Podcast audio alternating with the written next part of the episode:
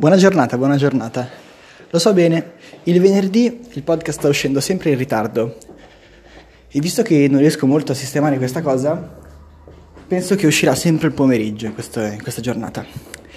E oggi invece di parlare di musica vorrei parlare di attualità, perché urge parlare di alcune cose. Allora, inizio col dirvi che oggi è il giorno ufficiale in cui ehm, il Regno Unito esce dall'Unione Europea si è accettato il deal con l'Unione Europea e quindi Johnson è riuscito a uscire con un patto dall'Unione. Questo cosa vuol dire?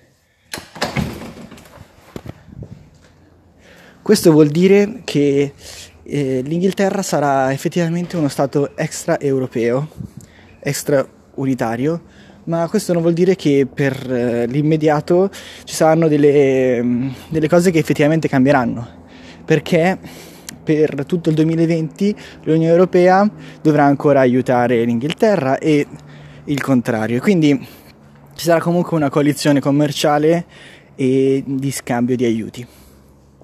L'altro argomento che volevo discutere con voi è quello del coronavirus.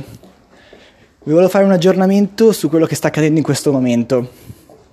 Ci sono più di 10.000 casi di contagio in tutto il mondo, ma ovviamente per adesso sono ancora in eh, quantità maggiore i casi in Cina.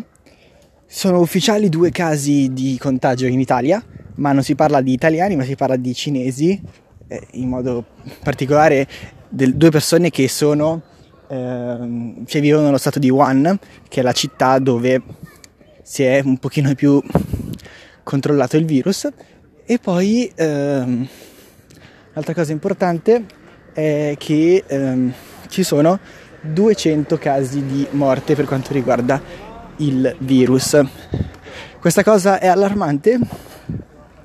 Sotto un certo punto di vista sì, sotto un altro punto di vista no. Perché se noi consideriamo 10.000 casi di contagio e soltanto 200 morti, è un numero abbastanza risicato. Questo vuol dire che l'attenzione va abbassata? No. Semplicemente bisogna stare attenti, bisogna lavare le mani, bisogna starnutire in un fazzoletto oppure nel gomito, ma questo non vuol dire che bo- bisogna vivere con l'ansia di morire per questa malattia. È una malattia paragonabile all'influenza, un pochino più, più forte dell'influenza, ma questo non vuol dire che possa essere letale per chiunque la contragga. Se sei un ragazzo, molto probabilmente anche se prendi questa malattia non morirai. Cerca di di stare più attento, magari dove metti le mani, di lavare le mani, queste altre cose qua, mentre invece le persone più a rischio sono le persone anziane, i bambini particolarmente piccoli, oppure semplicemente le persone con qualche problema respiratorio. Se hai qualche problema ai polmoni, ti potrebbe uccidere un'influenza come ti potrebbe uccidere il coronavirus. Quindi le cose da considerare sono non andare in Cina se si riesce e comunque stare attenti. Ma non bisogna avere paura di morire, perché non si sta parlando di Ebola e neanche di peste si parla di un, di un virus molto contagioso e il fatto che sia contagioso ovviamente fa paura. Qui è Matt, ci vediamo domenica. Ciao.